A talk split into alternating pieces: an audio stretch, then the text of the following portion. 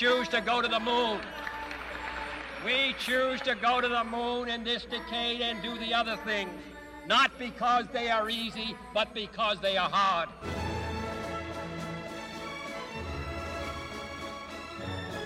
Oh my goodness. I wish, I wished you were all looking at the webcam there because Howard Parkin was doing his very best John F. Kennedy impersonation there, along with those words.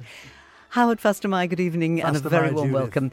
Well, I really felt like playing the theme on fast speed because we've just got so much to talk about. I can't, kidding. can't Not wait to get into the programme. So much going on at the moment. Well, I'm not. We're not even going to do the pleasantries like "Did you have a nice Christmas" or anything like that. Yes, thanks, and you good. Yeah, That's it. right. On we go. but I have to say, Howard, that um, even as an outsider like myself, it seems as though December has been such a busy month for space activity, quite apart Mm. Very from everything much. else. Hmm. The beginning of December was unbelievable. I couldn't believe it. I usually do a weekly thing with my class, and I did the last one at the end of November. And then all these news stories, four major news stories broke at the beginning of December, which we'll talk about in a moment. And I thought, where'd all these come from? So January is going to be a great month. Well, let's start looking at the sky because that's been fascinating, hasn't it? oh, it? it has. I mean, the c- conjunction, and thank you to everybody who's been in touch with me over the last few weeks, because this planetary conjunction we had between Jupiter and Saturn really was most spectacular. Sadly, the weather wasn't particularly good for us, but Christmas Eve it was spectacular. And I was actually, I went to the service at church, to the crib service at church, and I was even pointing it out to the vicar because we could see Jupiter and Saturn nestling together very close to each other. You couldn't split them up with the naked eye. This was on the Thursday, of course, uh, after the close conjunction on the Monday. A pair of binoculars, you could split them, but with the naked eye, it was just one nice, beautiful, bright object in the sky, which, of course, all the media were telling us it was the Star of Bethlehem.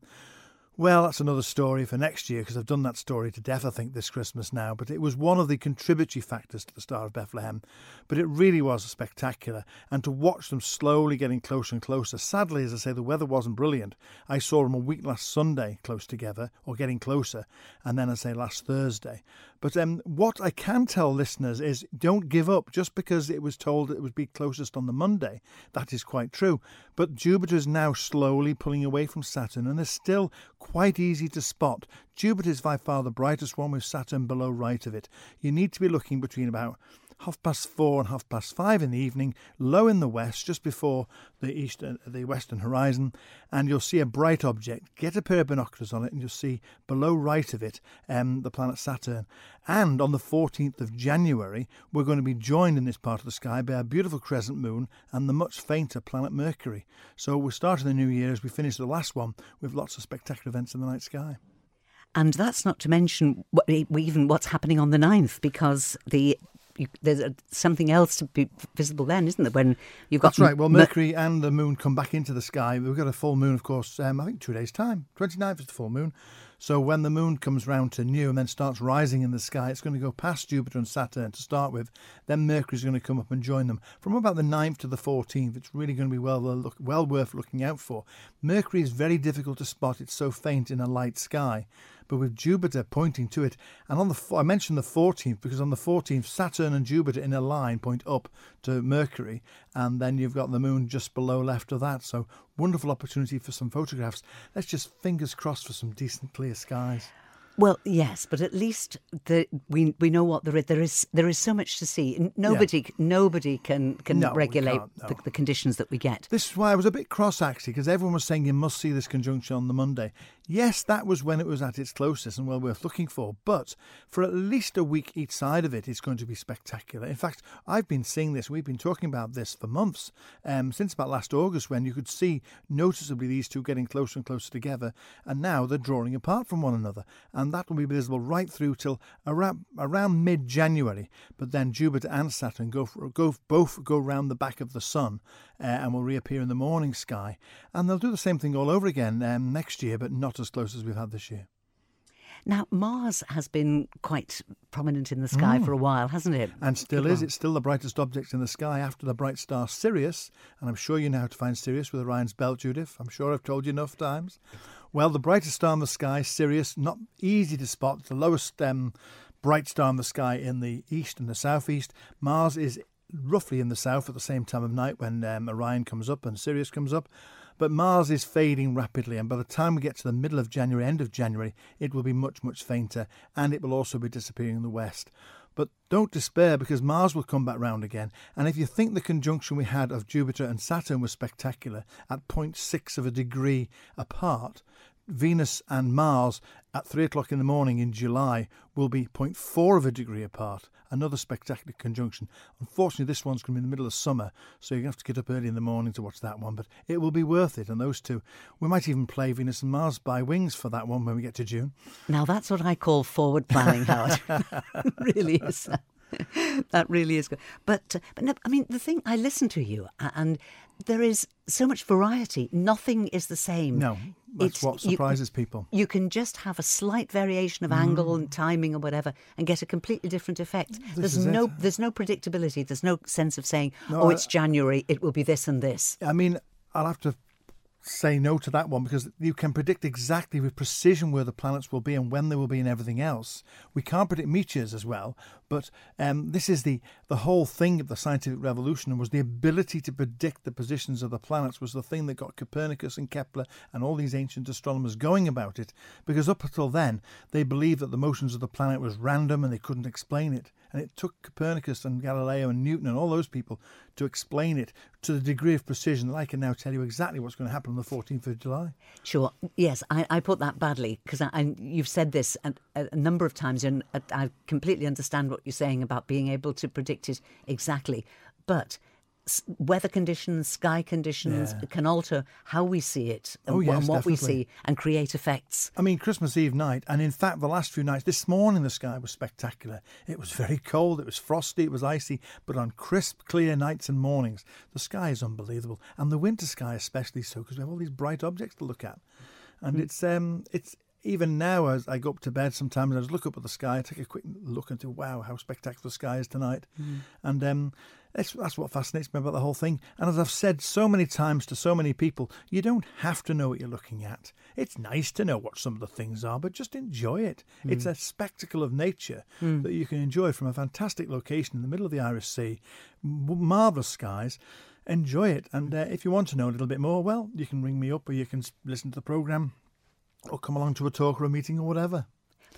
Perfectly true. And we do get here the most astonishing sunrises and oh, sunsets. At the moment, yeah. Christmas morning. Oh, it was gorgeous. The sunrise, absolutely beautiful. I, I, don't think I've ever seen the sky so pink it was beautiful, for so long. It, it really. And, and did you spot Venus in the midst of all that beautiful sky?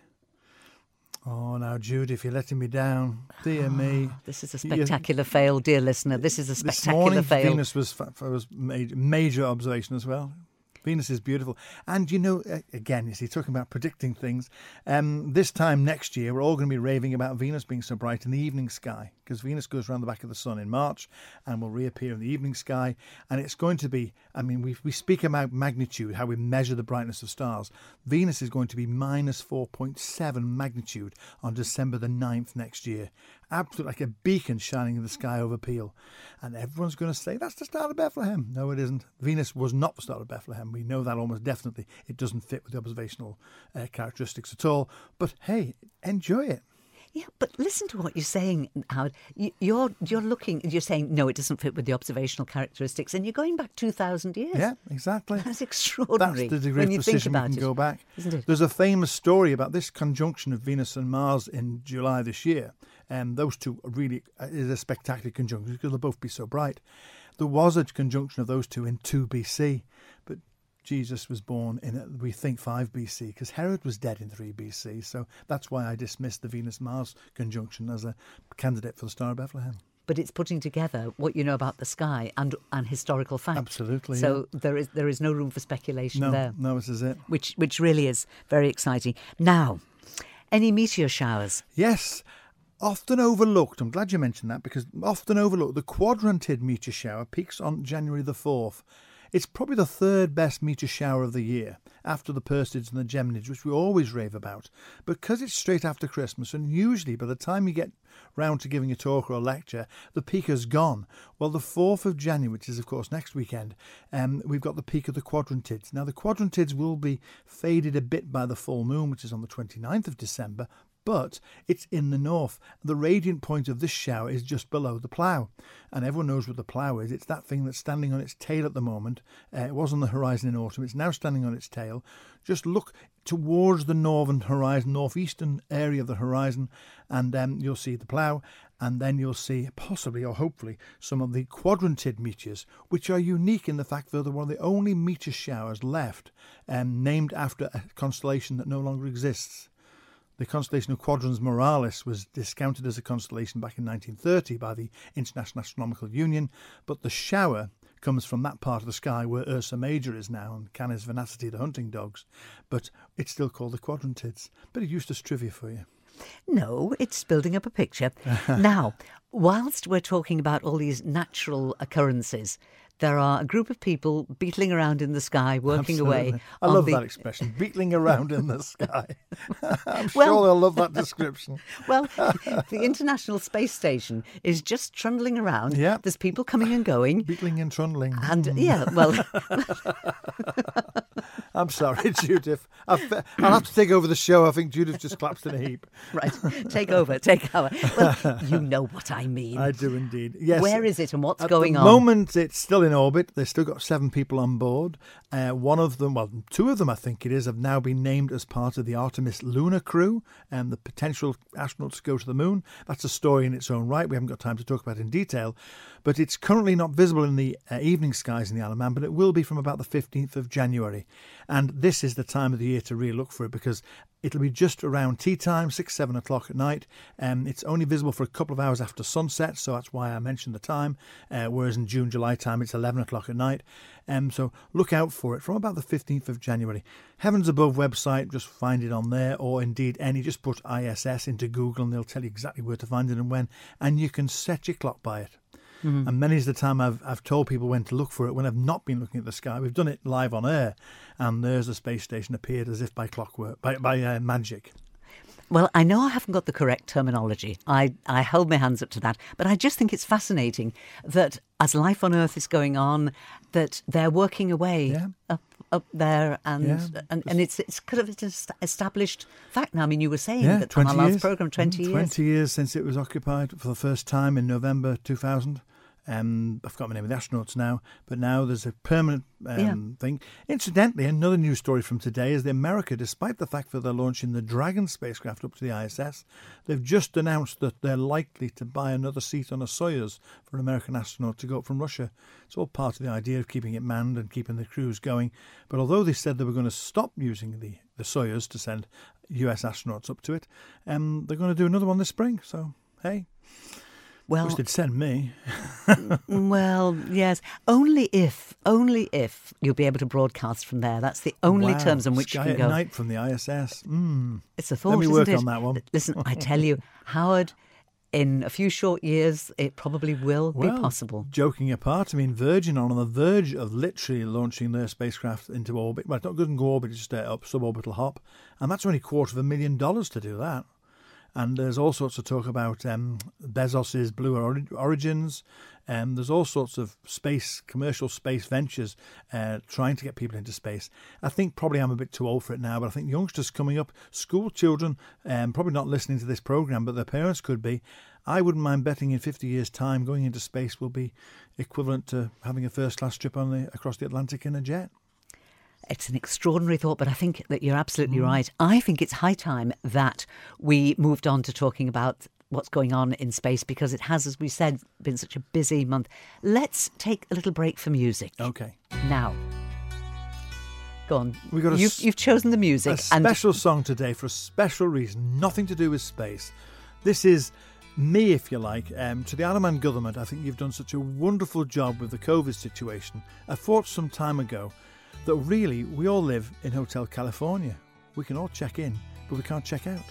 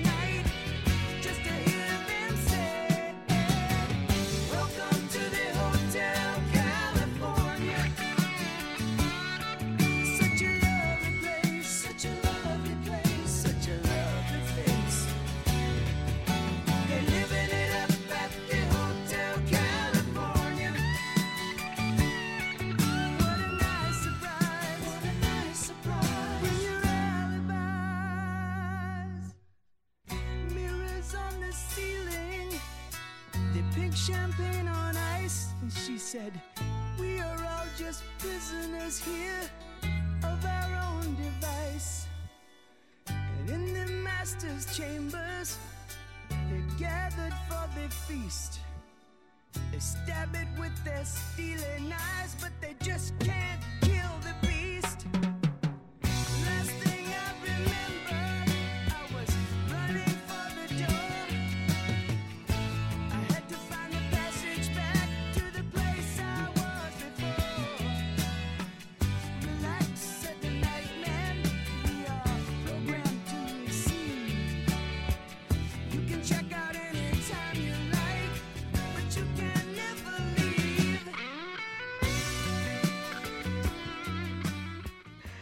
Hotel California. The fantastic sound of the Eagles, Howard's music choice. Howard Parkin joins us for that look at the Manx sky at night for the month of December. And actually, it's going to be outer space that we're looking at now, isn't it, Howard? It is indeed, because again, there's been so much going on in space as well. And I have to start with a tragic story, really, uh, that happened just after our last broadcast at the end of November. Uh, we were talking about the Arecibo radio telescope in Puerto Rico, which had some cables fail on it. Well, sadly, on the 1st of December, the whole thing collapsed. The cables broke, and there's some fantastic videos if you look online of the uh, the receiver for the dish, uh, which is in the in the mountainside. Um, literally, the receiver, about 90 tons of receiver, just fell onto the dish, completely collapsed the dish. But more importantly, all the invaluable equipment in the receivers um, obviously trashed and ruined completely. Uh, and then there's a close up of a drone actually showing the cables, and you can actually see one of the cables slowly start to unravel. And then there's literally an explosion as one of these big cables, the, the thickness of your wrist. Um, these cables, and there's, there's lots of them, and they just broke, and the whole thing just collapsed in a heap on the ground. And only today there's been reports saying this is indicative of the problems of funding in science, because you might have the most fantastic instruments, but unless the maintenance and the budget is there to keep maintaining them and using them at their optimum performance, um, the result is what you've got. And this telescope, I don't think it'll ever get resurrected now. I think there's so much money would be needed to do it. And you know what has been totally forgotten because I was fortunate to go there in 2017.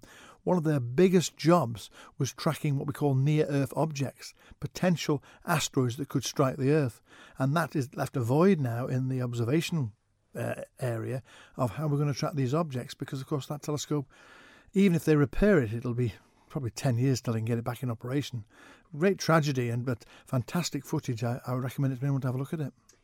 It is a, a dreadful tragedy, especially for, for the, the scientific information that it so. Whose responsibility to maintain it? Would it would it not have been a corporate? Um, it was, but it was uh, operated by the University of Central Florida. Um, they funded it, or they gave them the lion's share of the budget. Obviously, the location was key because it was um, in the tropics there, and it was in a natural resource, a natural recess in the ground where they put the dish.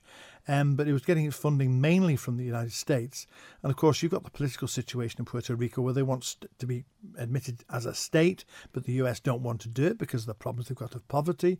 And then they had the hurricane in 2017. They've had this now. Um, it's just one disaster after the other. And they were already talking about not fixing it when the cables broke originally in August and November. And now I just think it's going to go to rack and ruin. It is such a great shame because it's a great facility and iconic. Exactly, and you can't help but think that there will be a lot of local people who got mm. some kind of employment, Oh, either indeed there would. directly or indirectly from it. I mean, it had a marvellous visitor centre, a marvellous visitor centre with a cafe and a shop and everything else. Yeah. And there must have been at least 30, 40 people involved, at least. Not just the scientists, but um, the service industries alone. And there will probably be offshoots from that that, that would, would be linked, if not directly, indirectly, that would, would get Absolutely. so. So a great, You know, one of the other tragedies tragedy. is I, I've been talking about putting a solar system model on Douglas Promenade for ages, and that all got shelved when the promenade got dug up and everything else. But it's it's on the drawing board possibly for the future. And they had one of those Arecibo when you got to the car park, you you had the sun, and then all the planets were stretched out up the track you went up to, to the visitor centre. I wonder if we could have it from them. Nope, I Mm. don't think so. Maybe not. Maybe not. Now, it seems to me that people have been coming back from space with, with sackfuls of, of goodies that they've. That, here's where I'm going to get told off for terminology again. Sackfuls. You've been thinking of Santa too much. Well, maybe, maybe. Um, so come on, what, what's, Well- what's, what, what has come back? Because there have been some uh, expeditions. They have indeed, and actually one have completely overshadowed the other, unfortunately. But the first one that came back was the Chinese Hayabusa 2 spacecraft, which landed on the asteroid, or I would say landed, it touched the surface of asteroid Ryugu and brought back some samples. Now, Hayabusa 1 did the same, but when they opened the container, they had very, very little in the way of material because it's not easy to get to an asteroid and back again. That's very, very difficult to do with some samples. This one has managed to bring back 5.4 grams of asteroid material, which we think probably predates the origin of our solar system. We're really looking at this material as very, very valuable. And of course, this was done uh, by the Japanese about a year ago, and it's finally arrived back in the Earth uh, beginning of December. Only a month ago, the OSIRIS REx NASA mission did exactly the same on another asteroid called Bennu, and that one's coming back. I'm not sure it's next year or the year after. And they know that one's got quite a bit of material, probably about 10 to 15 grams at least of material, which is a lot. And then, of course, the Chinese um, did, something which has never been done before, and all credit to the Chinese. And it, it annoys me that it's not publicised enough. Never mind the political situation. Scientifically, this mission to the moon of the Chang'e 5 mission uh, went and landed on the moon.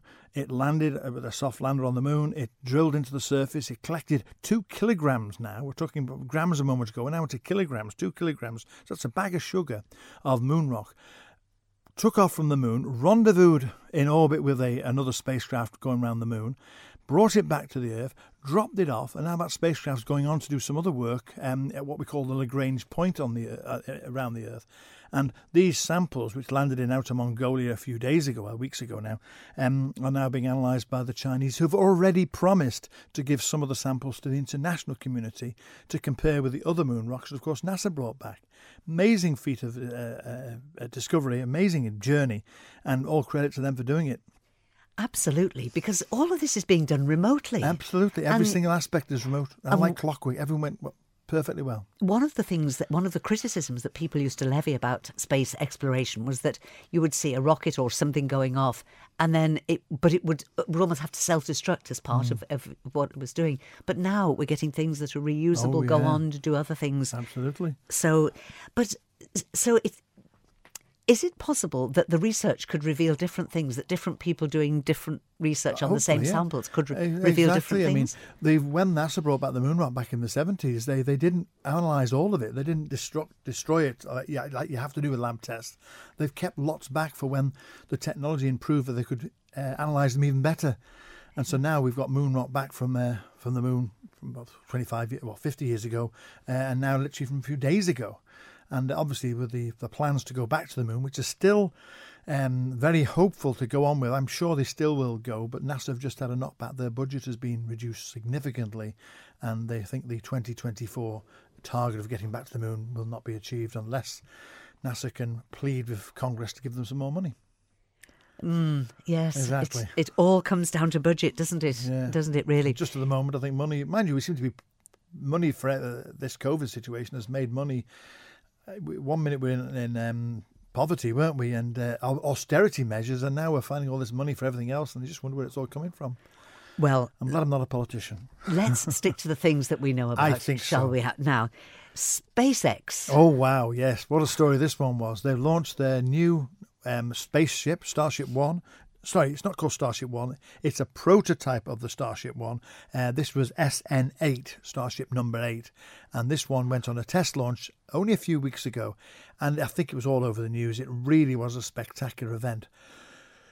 Unfortunately, the media loved it for what happened at the end of it, but the reality was this was a test launch, which 99% of it was 100%.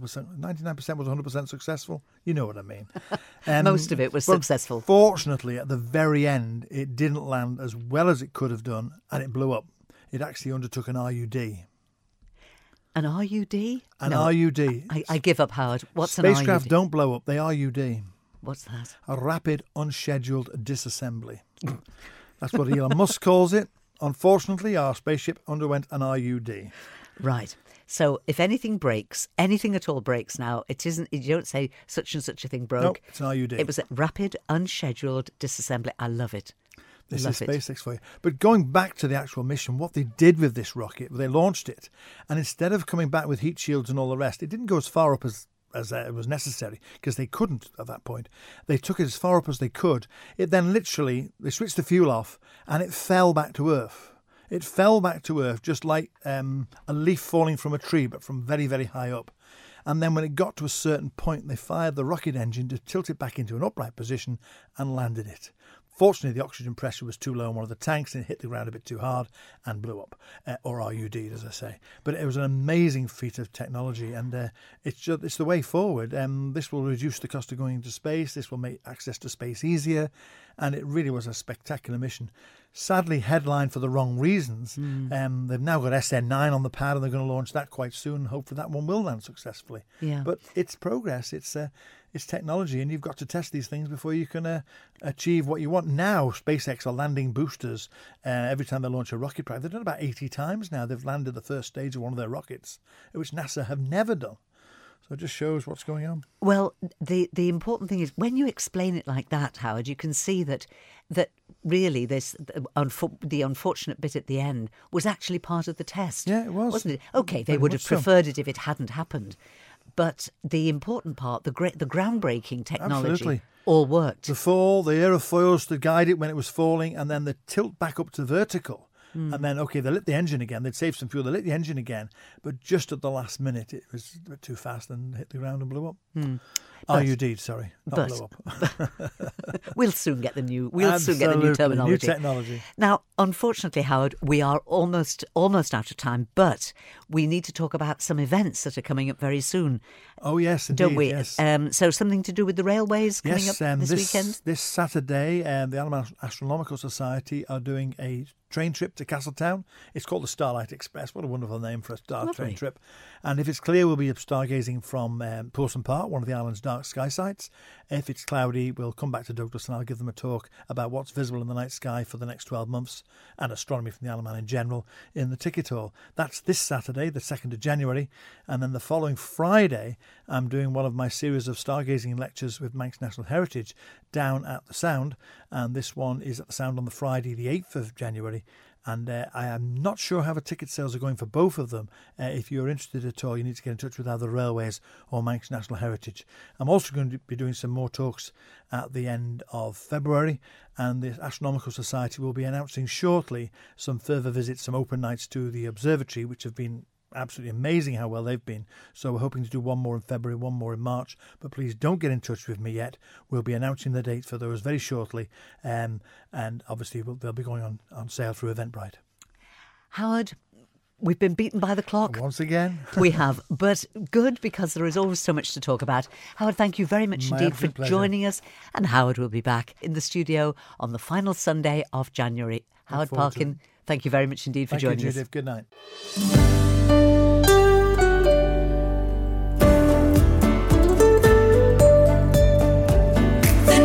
Station, Manx Radio.